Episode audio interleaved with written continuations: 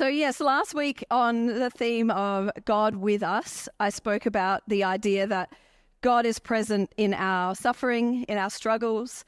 We looked at um, various perspectives on, on suffering from different cultures, different philosophies.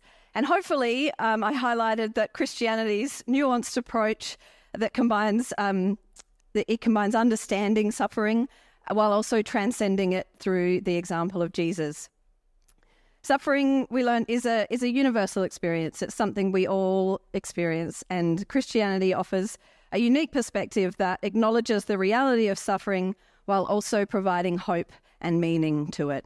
We looked at the story of Job, which showed us that even in the midst of suffering, God is with us. Um, I also touched on some practical strategies for dealing with suffering, including le- leaning on God's promises, acknowledging and feeling our emotions, and having hope in Him. But ultimately, you know, suffering can strengthen and deepen our faith when we choose to trust God's presence in the midst of challenges. We can find solace in the fact that God is close and offers comfort and hope in times of suffering. So, this is a great thing for those of us who might be going through suffering, mental health challenges, whatever it may be. And for everyone else, it's good to know for the times that we will go through something, big or small. But not only that, it's actually also a great example for us. We can look at God's example for us to know how to be with others when they're struggling. Just as God promises to be with us, we're called to be present for others too. As a community of believers, we have the responsibility to walk alongside those who are facing anxiety, depression, or any kind of difficulty. Our support, love, and encouragement can make a significant difference in their lives. 2 Corinthians 1, verse 3 to 4 says, All praise to God, the Father of our Lord Jesus Christ. God is our merciful Father and the source of all comfort. He comforts us in all our troubles so that we can comfort others. Ephesians 4:32 and 5 1 to 2 in the Amplified Bible says, "Be kind and helpful to one another, tender-hearted, compassionate, understanding, forgiving one another readily and freely, just as God in Christ also forgave you." verse uh, chapter 5 says, "Therefore, become imitators of God, copy him and follow his example." As well beloved children, imitate their father and walk continually in love. That is, value one another, practice empathy and compassion, unselfishly seeking the best for others. Just as Christ also loved you and gave himself up for us, an offering and sacrifice to God, slain for you, so that it became a sweet fragrance. So it's it's a biblical ideal and a basic human need to be comforted when things are hard. We're not made to be alone. We were made to be in community, in relationship with God and in relationship with others. When we look at the life of Jesus, we see a beautiful example of being with others. Jesus didn't shy away from spending time with those who were hurting or struggling. He willingly entered their pain, offering comfort and hope. If we look at the story of the Samaritan woman at the well in John 4, Despite societal barriers, which were that Jews and Samaritans didn't associate with each other, Jesus engaged in conversation with this Samaritan woman. He showed her love, acceptance. He met her where she was at and offered living water, satisfying her deepest needs. As followers of Christ, we're called to emulate this example.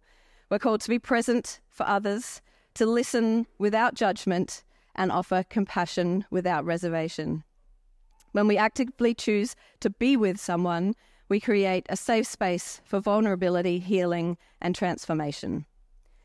Hebrews 4, verse 15 to 16 reminds us For we do not have a high priest who is unable to empathize with our weaknesses, but we have one who has been tempted in every way, just as we are, yet he did not sin. Let us uh, then approach God's throne of grace with confidence, so that we may receive mercy and find grace to help us in our time of need. Jesus, our high priest, fully understands our struggles. He experienced humanity's hardships firsthand. His empathy allows us to approach Him with confidence, knowing that He truly understands and cares for us. Similarly, we can demonstrate empathy by actively trying to un- understand the feelings and experiences of others. Romans 12:15 encourages us to be happy with those who are happy and weep with those who weep.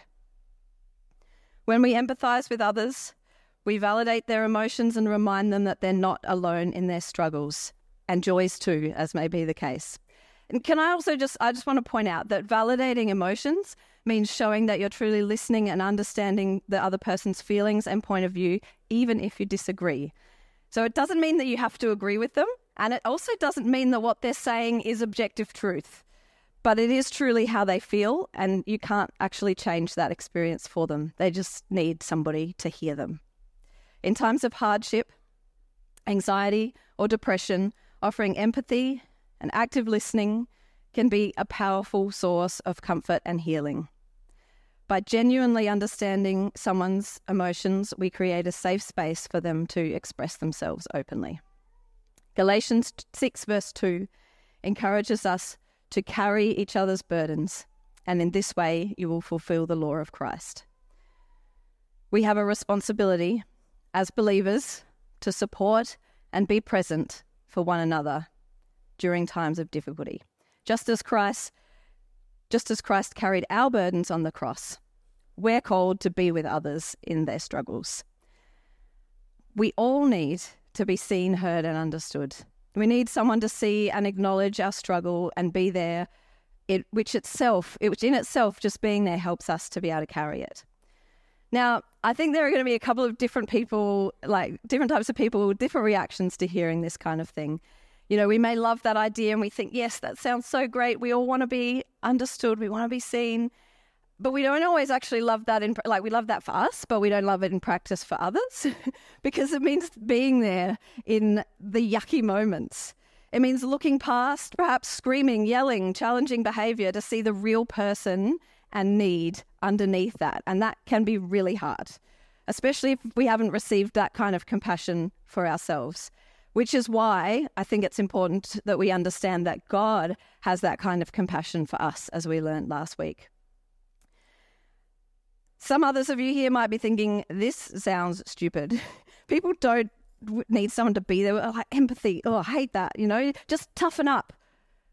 Well, I'm sorry that you also never received the compassion that you needed either. And may I gently remind you that the fruit of the Spirit is love, joy, peace, patience, kindness, goodness, faithfulness, gentleness, and self control. And yeah, I get the toughen up thing, you know, and we did learn last week that that we grow through suffering. We do toughen up, but we do that best when we go through suffering and have support as we do it. Not by taking it away either, like we can't actually truly take it away.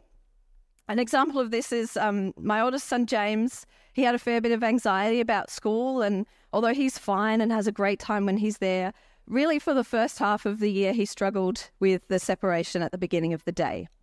He's now finding it so much easier. I mean, I'm not the one there with him usually at drop offs. Brendan's doing that. But from what I hear, and, and he also was similar at like saying goodbye to me at home, you know. Um, but he's he's now, you know, bye, has a great time, happy to go off. And he didn't get there though by us going, get over it, you'll be fine. I mean, although if we're honest, maybe some days we might have said that or might have given him that impression because um, it was tough. But um, for the most part, we were just there. We were present in his struggle, helping him know that we're there for him as he goes and does this thing that he found hard to do. We didn't take it away either. That would be like, okay, don't worry, you don't have to go to school if it's hard. Like, that's not going to help him either. Now he feels confident and supported. Uh, he might still feel like he doesn't like that time, like he's nervous about the separation, but he also knows that he's able to do it. And probably, actually, he has come to see some of that truth that it isn't actually as bad as he once feared. So, whether we either love or hate this empathy, listening, being with people thing, it's likely that most of us feel like it's not easy being present in people's tough times. And just, just being there with them um, embodies the fruits of the Spirit, especially when they're struggling with big, messy emotions. So, first, we've actually got to take a look at ourselves. We've got to go on a journey of getting to know ourselves better, growing as individuals, because let's face it, we all have stuff that bugs us and things from the past that we haven't fully dealt with. Sometimes, and often without even realizing it, these things can actually mess with how we support others. We've got to have a look at our own emotional baggage, deal with stuff from the past that's still bothering us, and figure out why certain things push our buttons. I actually heard it said recently that we don't rise to the occasion, we fall to our preparation. So the readiness to be present for others comes directly from the inner work we take uh, within ourselves. When we confront and heal our own individual struggles and triggers, we become equipped to offer support to others who are struggling. The other thing that makes it so hard is that we want to offer advice, right? We want to fix someone, fix their situation. Men, I'm especially looking at you. But we all can try and do it too, you know, and, and as parents too, we often want to do that. We want to, you know, try and fix the situation for our kids. But don't. Don't try to fix someone. And also don't try to make them happy by superficial means either. Sometimes we feel we need to say something, but actually just being there is all that someone needs. Another great thing I heard recently, I can't remember, maybe it was Tim Keller again, but is that your presence is greater than your content.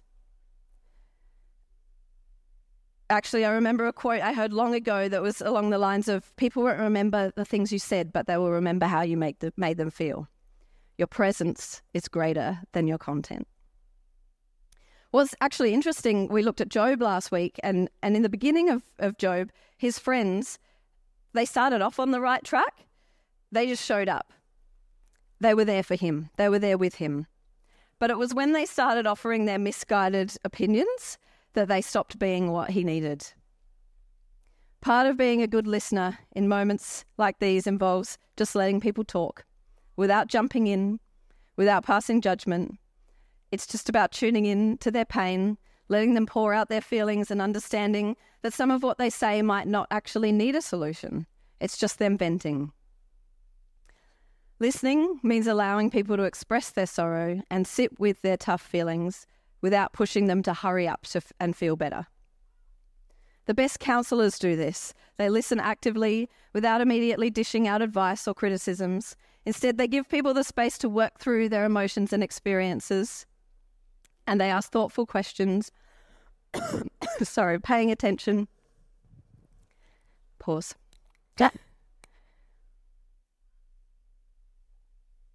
They ask thoughtful questions, paying attention to not only just what's said, but, but how it's said. And they share back what they notice. Doing that kind of listening for others might just be more healing and helpful than anything else you can offer. you know, it's a regular occurrence in our house at the moment that Eli will be upset about something. He's three, right? So um, there's a lot of things that he wants, wants to do, wants things to work out in a certain way um, because he's got not much life perspective and uh, his desires are often unrealistic um, or just not able to be met exactly when and how he wants them, the way that he wants them to be. So, cue lots of tears. It's things that, like in my view, I can look at it and, and say, well, that's relatively insignificant. But from his perspective, they're a big deal at that moment. So the other night, come with me on this journey. Mums, you'll understand what this is like. The other night, I'm cooking dinner. The boys are playing out in the backyard, and they decide to come in. They want to put the TV on. And I said that they need to, sorry, they need to tidy up outside first.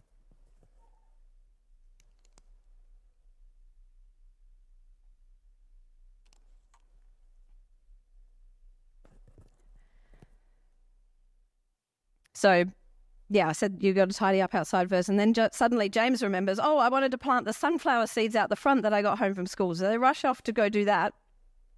So they they did that. I went out to help them. Um, Eli got a watering can, wanted to water it. The water ran out, and he wanted more water. And I said, no, that's all. We've got to, we've got to go back and we're still packing up in the backyard. I'm still cooking dinner. We're not doing any more water. And uh, yeah, he, he wanted more water. He was sad. He started crying. um, so I brought them. I brought them in, you know, to go back and pack up in the backyard. He was so upset. I picked him up. I gave him a hug. I went to go check on dinner because that's still happening. Um, before going outside, because yeah, still not tidy up there. So I, I just to note as well on a different day, I might have had a much harder time dealing with this. So don't take this as at some perfect story and that I'm always like this. I'm definitely not.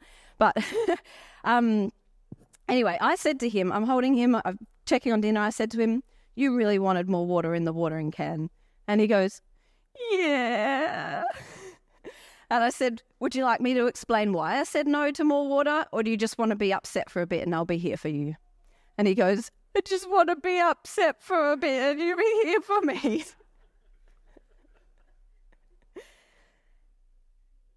I held him for a bit. Then we went outside, tidied up, and all was well again. He just needed to be someone to be with him, present, while he navigated those feelings of disappointment. And I tell you, disappointment is something kids feel multiple times a day.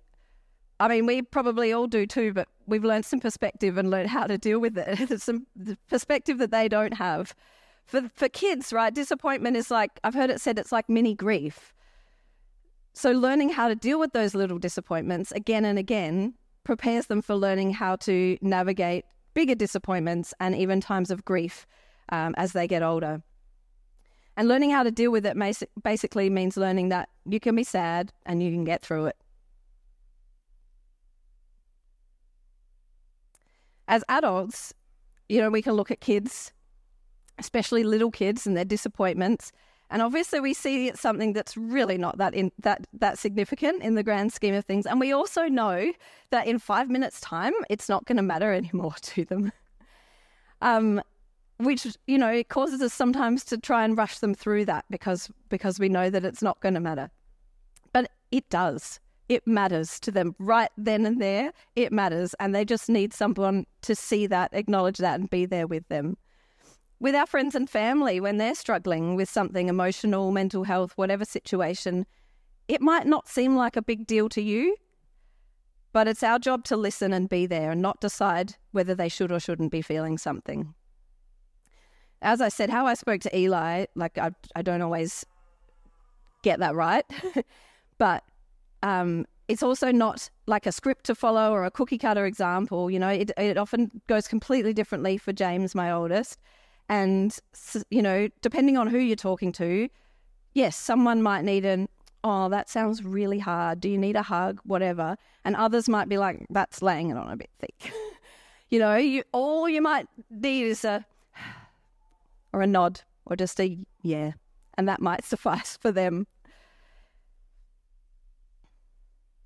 Now, you might be asking, but can I offer help? Because just being there, you know, you want to do more than that. Can I offer help? Absolutely. God calls us to provide for the physical needs of others too. When going through tough times, even simple tasks can be seem overwhelming. Though it might, might take some planning on effort on our part, the impact is often way bigger than we imagine. Sometimes what someone needs could be as simple as walking a dog, dropping off a meal, not a not a random dog, their dog. Um, I walked a dog for you today. Whose dog was that? I don't know, but I did it for you. Um, walking their dog, dropping off a meal, taking care of the kids for a bit, you get to give them back afterwards. if you're good at tech stuff, maybe that, yard work, or even just tidying up, offer your skills in those areas. If you ever have a, you have a block of time, just I'm free on Thursday between two and four. Do you need me to run any errands or help you out with something? I know I've had texts like that before, and it is such a blessing. Yes, offering help might require some thinking and a bit of sacrifice on our part, but the value it, it brings to our friends often outweighs our effort. So I'm sure your other question is like, so are you trying to say we can't say anything at all? You know, if, if our presence is greater than our content, we just like don't say anything? Of course you can. But the right words at the right time, filled with grace, can truly uplift another person's faith. But remember, timing matters a lot. And there are certain words that are better left unsaid, starting with at least fill in the blank, or giving false reassurances, or urging people to stay focused on the positive, they can unintentionally downplay somebody's feelings. Well intentioned advice, well, sorry, well, well intended advice, or sharing scripture might come across as insensitive if the timing isn't right. For instance, sharing Romans 8:28, all things work together for good for those who love God and those are called according to his purpose, is a wonderful scripture. But if someone's just lost a family member, that's probably not what they actually need to hear from you at that moment. Maybe one day that will be, they will see that, they will see the truth in that. But in that moment, that isn't what they need to hear. So yes, it's true that overwhelming people with Bible verses, theological concepts, it's not always the best approach, but it doesn't mean that we shouldn't talk about our faith. We can and should enthusiastically explain why we hold on to hope, but you've got to do it gently, showing kindness and respect. Remember those fruits of the Spirit. And we can trust that the Holy Spirit will work through those words you know this stuff is is not just how to support someone going through a tough time or someone struggling with depression anxiety it's also just good practice for everyday life for the small moments of disappointment or frustration especially with your kids or your spouse your best friend like please let's not forget the kids with this stuff. They actually need it most. It doesn't make them weak. It makes them strong. To know that someone is there for you and help you learn the skills of how to get that sorry that helps you learn the skills of how to get through and it sets kids up for the bigger challenges when that life will inevitably bring. So it can be like a, a preventative measure if you will that when people know that they're supported in the smaller things it might make the tougher times not so not so bad our kids, especially, and our spouses too, they learn very quickly if their feelings, their struggles are safe to express in the context of those relationships. And then they tend to either shut down or shout louder to be heard if those things are not um, you're welcomed. And neither of those things tends to lead down a good path. So now I'm not promising that, you know, do this and no one will experience suffering. We know that suffering's inevitable and that it has great meaning and purpose. I'm also not saying do this and no one will experience mental health challenges through their suffering. There's no formula to avoid the consequences of a fallen world, but there is a God who's right here with us. And I want you to know too that it's okay if you didn't get all of the, your emotional needs met all the time, uh, or you don't get all your emotional needs met all the time. And it's okay if you don't meet someone else's emotional needs all the time. We're not always going to be able to. God fills in the gaps. We all need someone or a few someones that we can just be real with. Plus God, especially God. You can always be real with God. So I should point out as well that I'm I'm not saying that it's okay for an adult to just let all their emotions out everywhere or that we expect that everyone will be accommodating and kind and non-judgmental to us when we do. But when we know that there is a, a someone, there is God, there is a, someone in your life that is there that gives us strength. It doesn't make people weak to be supported, it grows strength in them. There's so much more depth and nuance to this, and I personally find it fascinating. When writing this message, I kept having more thoughts to add, even this morning as we were worshipping and listening to communion and offering messages. You might have seen I had my phone out, the, this out. I was adding more things, more thoughts that I had. Um, and and I've thought of all of the side notes, and I haven't said it all here, but there's there's counter arguments or th- thoughts you might have on this, and I've I've wrestled with a lot of those. You know, this is all from my own journey that I've been on over the past few years, and learning what I need, what others need, and what God says about it all. But I do want to add, I'm not an expert, I'm not a counselor, I'm not a psychologist, but I am just me sharing my own revelations, my own desires from my own struggles and I hope that it has helped someone today. I just want to pray before we finish. Let's close our eyes. Dear Heavenly Father, we come before you with our hearts filled with gratitude, with humility. We thank you for the truth that you are always with us, even in the midst of our struggles and suffering. Your presence brings comfort, hope, and strength. We acknowledge you. We acknowledge that you understand our pain and emotions and that you're here to walk with us through every trial we face. Help us, Lord, to truly grasp the power of our presence and our ability to listen with empathy. Give us the wisdom to know when to speak and when to simply be there for others. We ask for the courage to confront our own emotional baggage and unprocessed wounds. Guide us on the journey of self discovery and growth so that we can offer genuine support to others. Teach us to be patient, to listen without judgment, and to create spaces of vulnerability and healing. Lord, we lift up those who are currently facing hardships, whether it's emotional, mental, physical, or spiritual. Give them the assurance that you are with them. May they find strength and courage to persevere through challenges. We pray all these things in your name, Jesus. You who demonstrated the ultimate act of being with us through your life, death, and resurrection. Amen. One last thing before we finish.